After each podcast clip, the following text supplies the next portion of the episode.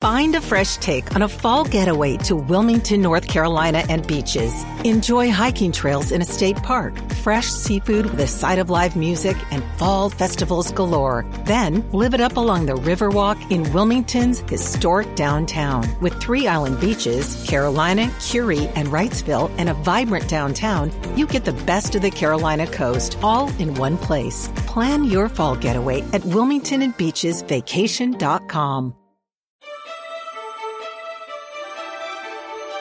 Thank you for joining us for another podcast from the Commonwealth Club.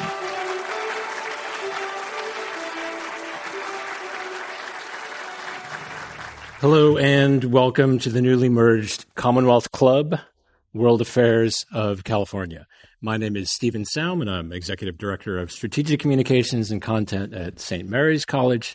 Uh, but maybe more relevant tonight, someone whose life has been um, intertwined with Ukraine for the past three decades. Now, before we start, I'd like to invite the Consul General of Ukraine in San Francisco, Dmytro Kushniruk, to say a few words. Dmytro, вітаємо вас. Um, thank you so much. Thank you, Stephen. And uh, thanks to Commonwealth Club and all the organizers for hosting this uh, important event, important for Ukraine, important, we hope, also for the United States and for everyone.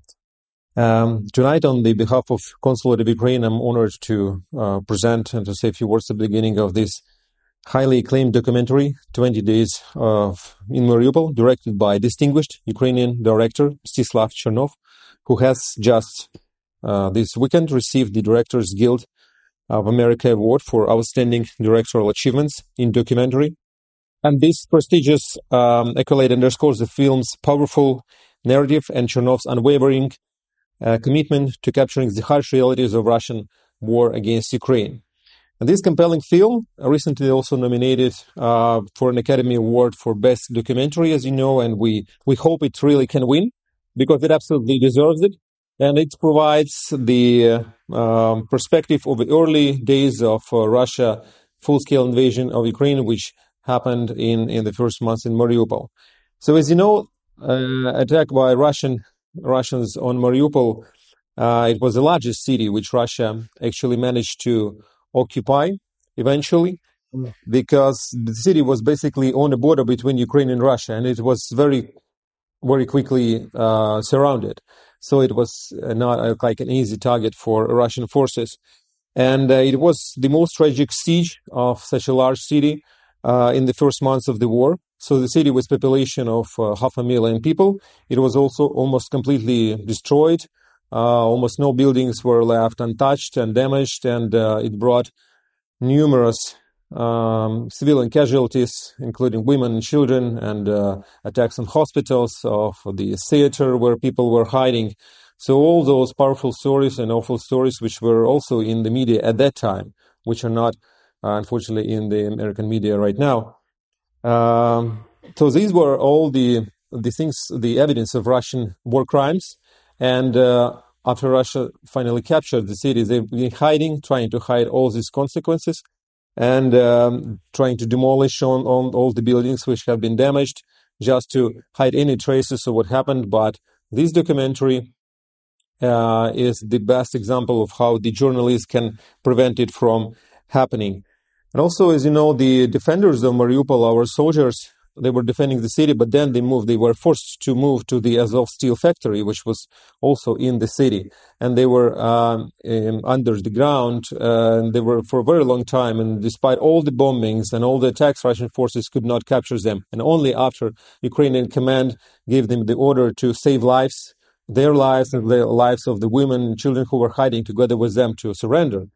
Uh, only in that time they really stopped the resistance and uh, they surrendered, but then majority of them were exchanged during the prisoners of war exchange, and now are, but not all of them. Some of them still remain in Russian captivity, but those who were exchanged are already back on the battlefield because they're really heroes. And uh, so, Associated Press team under Chernov's uh, leadership finds themselves during the movie trapped in the besieged city, and they were documenting all these atrocities of war. So the film 20 Days of Mariupol is more than just a film. It's the compelling testament to the impact of journalism and the resilience of individuals in the face of the adversity. And the film is hard to watch, and it should be. And it should be hard to watch, though the its episodic structure makes it somewhat easier to watch from day one to day 20, uh, one at a time, from the first bombs to finally the team's flight to safety. So, as uh, as uh, Stephen mentioned, the screening will be followed by Q&A with the director uh, himself. And uh, thank you very all very much for coming. Thank you for your support. Please continue having uh, Ukraine in your minds, as it's very important for us. Thank you. So it is my pleasure to introduce tonight's guest, Mstyslav Chernov. Mstyslav is an Associated Press journalist and president of the Ukrainian Association of Professional Photographers. Last year, he shared the Pulitzer Prize for Public Service, and 20 Days in Mariupol is his first feature film. It won the Audience Award at the Sundance Film Festival last January. It's been nominated for an Academy Award for Best Documentary Feature Film. London Film Critics Circle named it Documentary of the Year, and it's been nominated for a BAFTA Award. And Mstyslav Chernov was recently honored for directing the best documentary by the Directors Guild of America. So, Mstyslav Dyakuyu, thank you for being with us and for sharing your powerful documentary with us, for telling the story of the city, for chronicling these stories, and for joining us here this evening. Let me start off for noting for our audience here, right? We're coming up almost on exactly the second uh, anniversary of the beginning of the full scale invasion of Ukraine by Russia. When you made the decision, Mstyslav, to head from Bakhmut, where you were at the time, to head to, to Mariupol, um, the first person that you have an encounter with um, is the woman, and what you document in the film, you tell her that the Russians are not targeting civilians. Was that a belief? Was that a hope? Um, hmm. I remember, so it was first person on camera, but before, I remember before arriving to the city, we made a few stops. It was already night, and uh, first stop we made to buy spare tires. Hmm. And we woke up this man at 3, 3 a.m. And we were like, we need at least two tires. And he was, why do you need tires in the middle of the night? And we said, look, the war is going to start. Shelling is going to start, and that means shrapnel, and you need spare tires. And he was like, You're crazy. But yeah, here's a tire. And then we went to the supermarket and we bought a lot of food. It was like a lot of food. And again, it was the same reaction. People buying in the middle of the night uh, a lot of food, like many, many bags. And um, the shopkeeper said, what's going on? Why are you buying this food? And I said, again, the war is going to start. And she said, you're crazy. So every step of the way, every person who I spoke to before the war started kept saying, this is, you know, nothing's going to happen. Everything's going to be fine. And I remember when it's already, it's already started, I, we went straight to several hospitals. It's, look, it's all the experience talking. I've been through several wars. I I know how things unfold, and we've been in Ukraine. This war started eight years at that point, eight years ago for for all of us. So we kind of knew what to expect, more or less. But again, I, we went to the hospital, uh, to that hospital which you saw, and we spoke to uh, chief of the hospital, and I said, if things gonna go bad, could we stay here? Could we come later and stay here? And she said, nothing's gonna go bad. Everything's gonna be fine. Don't panic.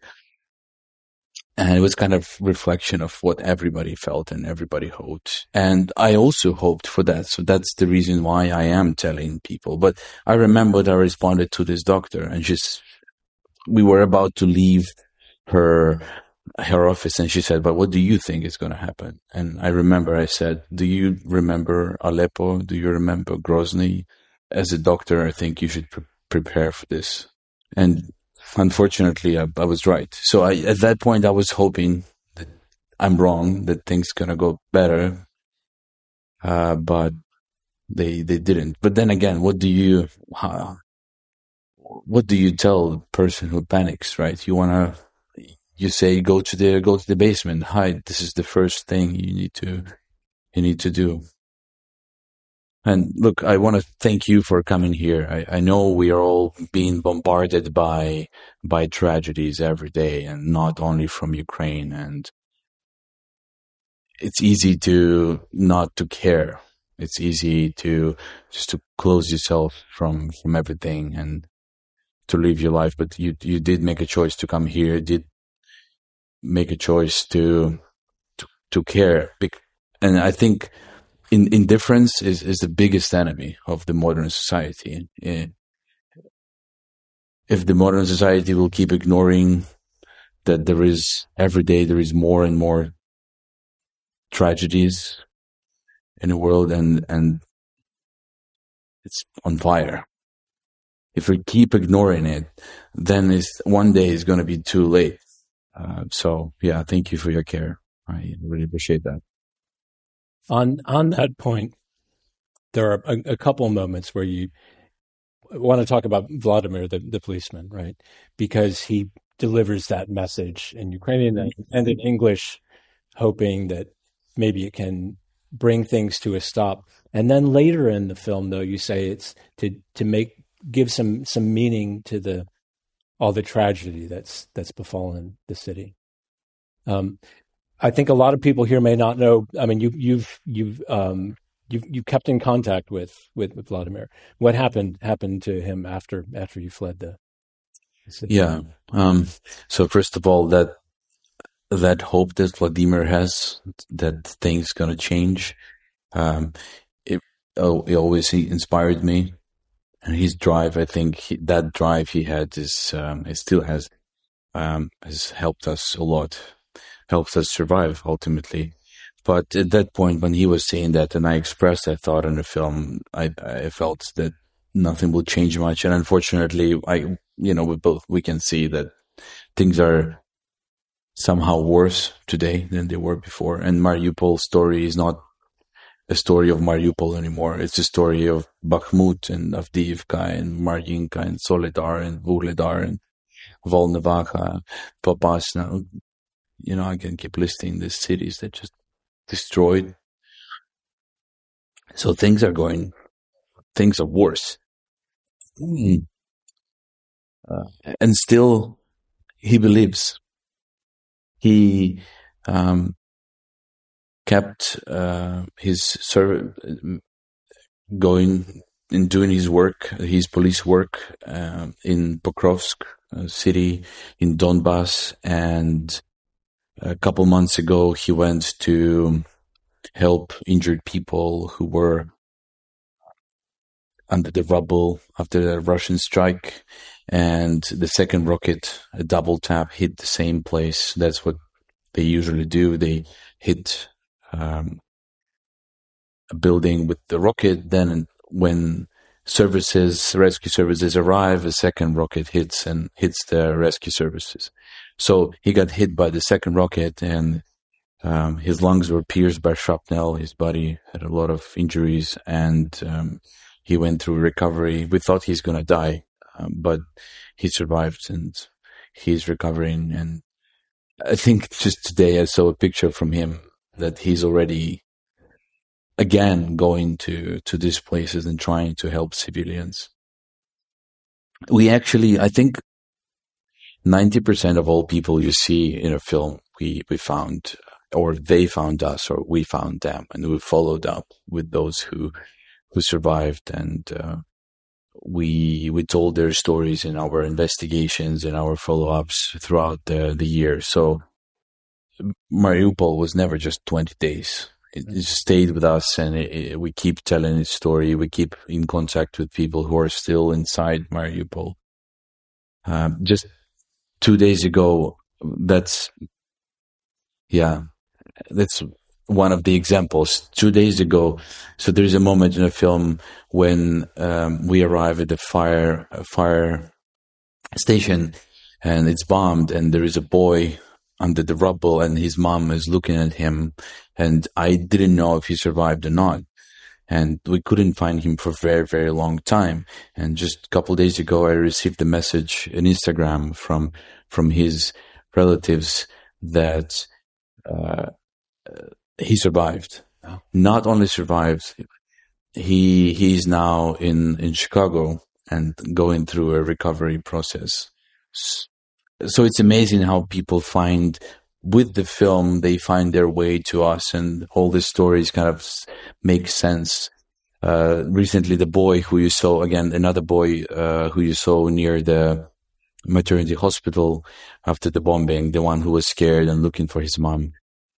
Uh, we found that family uh, in, in in Europe. So his mom was injured, and they they lost contact with her.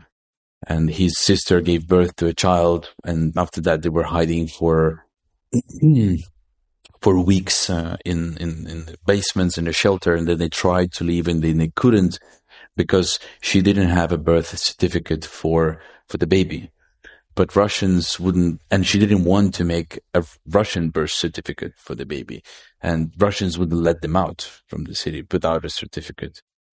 So they ultimately got away, uh, and now they are in Europe, and they came to see the film.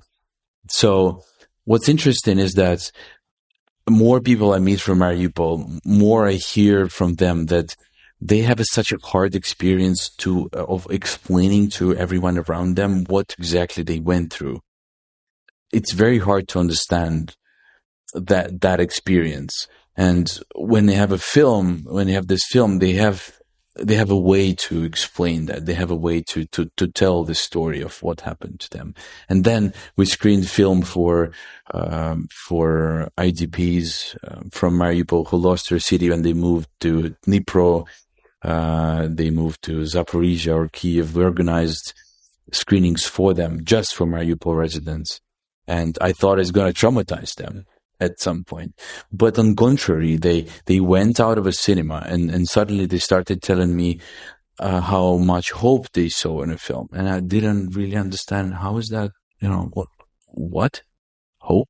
And yeah, so first they experienced this together in, in more or less safe environment. They've experienced their tragedy, but it, they've experienced it it's coll- it collectively mm. together. And actually, if you if you look again, if you see the film, and every moment of suffering, every moment of tragedy, no one is ever alone. You always they all people in the worst moments of their life they always have a doctor or a neighbor or sometimes a journalist you know just some hugging them and being together. And i feel that that sense of community is actually what community and and shared identity is what uh, helped people to get through these tragedies but also helped ukrainians to fight back not to you know fall apart as a nation but to, to come together and, and resist at the moment when it seemed that yeah, we're against the enemy, which was much bigger, still much bigger, but still people resisted. Well, and that and that question of identity seems so fundamental at a time when you have an aggressor wanting to erase erase your country, erase that identity, deny that it that it's real. Yeah, deny that it even exists, right? Yeah when you set out um, to do the work in, in Mariupol, right? You you did not intend to to make a film. You were reporting the news, um, but but even how you approach that that changed in in a moment that's you know a, a really tragic tragic moment in in the film. Um, talk about that and and why why you came to understand what was happening differently in this historic sweep that you realized um, was was happening all around you. Um, so I've been through six wars already, uh, and and I know how the most. That's what I told you in the in the beginning. We are bombarded by tragedies and different events, and uh, as a journalist, I see how how even the most important moments in history or in uh, or for specific people are just being washed away by this sea of information and misinformation sometimes. So I, I know that how that happens, and especially uh, when we left already, when we broke out, and I had this th- thirty hours of footage. I I knew the story of Mariupol will be forgotten, just it will stay maybe in headlines, but it will be just just headlines. And I really wanted to preserve those tragedies. I felt like I have to, I owe this to, to, to people who saved our lives, who helped us, to people who lost their children. So I wanted, really wanted it to, not to disappear. That's when I left. But in a moment when we started reporting, of course, I was focused on, and that's my main work at that moment. It was my main work at that moment, just to be, be sure to send everything I see uh, to uh, to my editors, and I know that it's being distributed across the world. And at that moment, it felt like something. And I say that in the film. Uh, I feel like it was a history in making. It was a history. Uh, it was a historical moment in in Ukraine's in Ukraine's modern history, and it felt like actually a ground zero of a third world war. Okay, well, I hope I'm, I was wrong, and I hope it's it's not the case, but it did feel at that moment like things can go, uh, things can escalate further than just Ukraine, and they kind of did, I guess. Mm-hmm. After the Mariupol hospital bombing, after the maternity hospital bombing, that was the moment when I when I understood how important the story of Mariupol is you know, how symbolic it is. That's when I thought, okay, well, everything has to be recorded every single minute because it's not just news. This is, this is just bigger than me, bigger than uh, about Mariupol. And that's where you actually, even in the film, you can see how style of editing changes, how the, uh, the shots become longer. So this is a kind of it's, it's a conscious shift to another medium already, to another kind of storytelling. And one of the things you do capture connected with the bombing of the maternity hospital is then the the Russian disinformation um, that that comes along with that. And and one of the members of the audience here actually wanted to know has have have people in Russia been able to see the film? Have you heard any any reaction or response um, uh, I it is. I'm sure it's available for them. Um, th- there is one streaming service I think that is available in Russia. That is, um, I think it's current current time uh, streaming service. Uh, so they are able to to access it if they want to. Also, you know, if they use VPN, they can. Whether they want it or not, I'm not sure. And uh, but it'll it'll be there when when they will want to see it. And I hope they will see it. But what's happening is, is that, again, recently we found out that after Mariupol got occupied, almost immediately Russians have sent film crews to the city and they started filming a scripted version of the events. So these months, and it's not a coincidence that our film is gaining visibility, and, and it's a um, it's a sad anniversary of of of the beginning of the full scale invasion. They are releasing film which is called 2022 Mariupol, scripted version of their events shot on their on on the location on on occupied city, very well produced, very well made and they are screening it in their central TV uh, for for millions of people, which will see only that version of reality. And I think that hence the name. If you go in in their search engines and you will Google 20 days in Mariupol, guess what you're gonna get, right? So it's it's actually I laughed at the beginning, but then I thought, oh my god, this is actually very scary well, I think perhaps perhaps it's a um, kind of a, a, a, terrible coincidence. Also, within the past week, Human Rights Watch and In Situ and Truth Hounds released uh, a, a, big report on on Mariupol. A two-hour interview with Vladimir Putin also dropped, uh, courtesy of Tucker Carlson. Um, talk about the, the the information and misinformation and the the importance or, or meaning of truth right now? Um, okay, I have a strong belief that we are, as journalists or as documentary filmmakers, cannot and should not engage in a fight with any kind of propaganda. Because as soon as you start doing that, you are getting on the le- on their level, and therefore you're you lost. You ne- you will never have as much resources uh, as as uh, a country which creates their own version of the events. The only thing we can do is to keep working and keep providing enough context to to the as big audience as possible um, to to kind of make sure that uh, events are not misinterpreted because we don't live in information in in in an age of misinformation. It's the age of misinterpretation. It's uh, pictures of of maternity hospital bombing were as much in the Russia on the Russian TV as they were uh, on on the Ukrainian TV or in, on the TV in US. It's just the, the the text over it was was completely different, and that's why documentary films are important because they do provide much more context than than the new than one minute or two new, new minute news pieces uh, provide, and it helps, but it's not enough.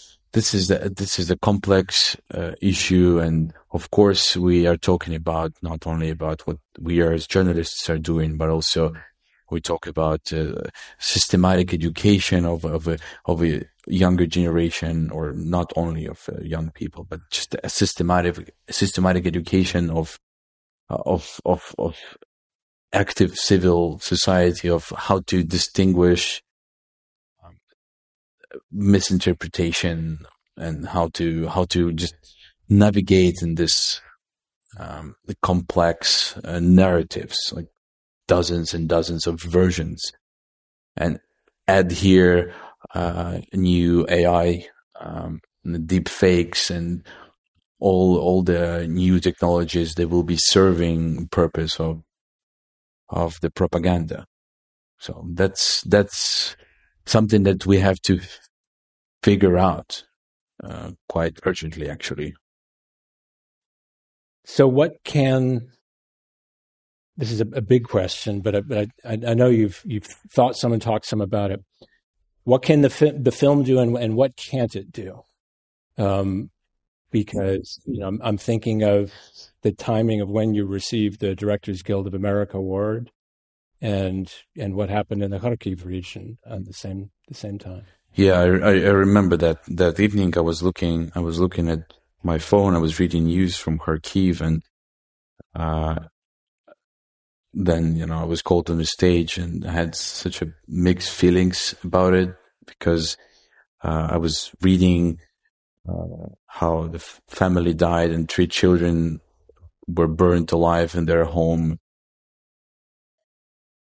and then I have to go on a stage and receive awards and I feel like this is not helping at all anyone. Again, you can't it's the same feeling as as I have when I'm in Mariupol. You can't stop a bullet with a camera.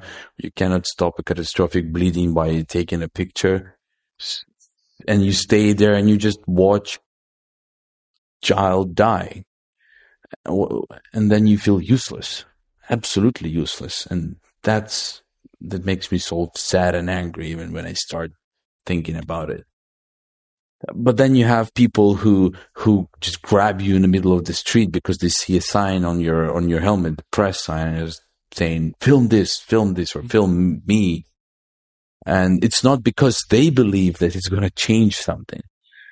It's because they want to be heard, and when, when, it does a lot for for people just to just to know that they are heard. It just gives that they're not ignored. It gives them energy to keep fighting, to keep surviving. And that's already a lot. And then there is this uh, immediate effect. M- maybe uh, what you send and what you're actually able to, to break out of the siege helps to negotiate the Green Corridor. We know now that those images helped to negotiate the Green Corridor for uh, for civilians to escape I mean, of course, not only because of this image, it's because of immense efforts of different governments and NGOs, but it helped. So, okay, if, if this saves one life, then wow, that's already a lot. So that's an immediate effect. For the film, yeah, if this film didn't exist, then only this scripted Russian version would exist. And it just scares me because history is not how it happened. History is how we remember it. And uh, we have to make sure that we actually remember things how they how they happened. And I, I hope that film adds value to, to this collective memory we will have uh, in future as Ukrainians or as humans around. Well, following up on that, and unfortunately, we have, have time for just this, this last question, and an audience member wants to know. So, what what more can we do? Right, people here in the audience, people watching. Yeah. Um, hmm. uh, I I am um, I have a lot of answers to that question, although I would prefer not to not to tell them because I think uh, everyone has to figure out for themselves what to what they want or how much they want to do but again, as I said before, it's about indifference. If if if we are all able to to fight that indifference, it, it will really help. And we all will do that in our own way by talking to people, by by supporting NGOs, or or by voting for for someone who represents our opinions. This is all different ways to to do that. It's just important to remember that why I keep saying that indifference is dangerous because here's the fact. Now, if you look at Russian media, you you, you mentioned um, famous interview, and it's seen within Russia very differently how it's seen from outside. I am being in Ukraine all the time, reporting all the time from Ukraine until now. I can see how Russians or how, how the Russian government explains to their people why the hell they do this thing. In the beginning, was absurd. Uh, suggestion that they're denazifying uh, Ukraine, that they're protecting Russian-speaking population. Well, everything you saw in this film, every almost every word spoken there was in Russian. They didn't really protect Russian-speaking population. On contrary, they were killing them. So what they tell to their people to justify these two years of the invasion. Now they say that they are at war with US and with Europe.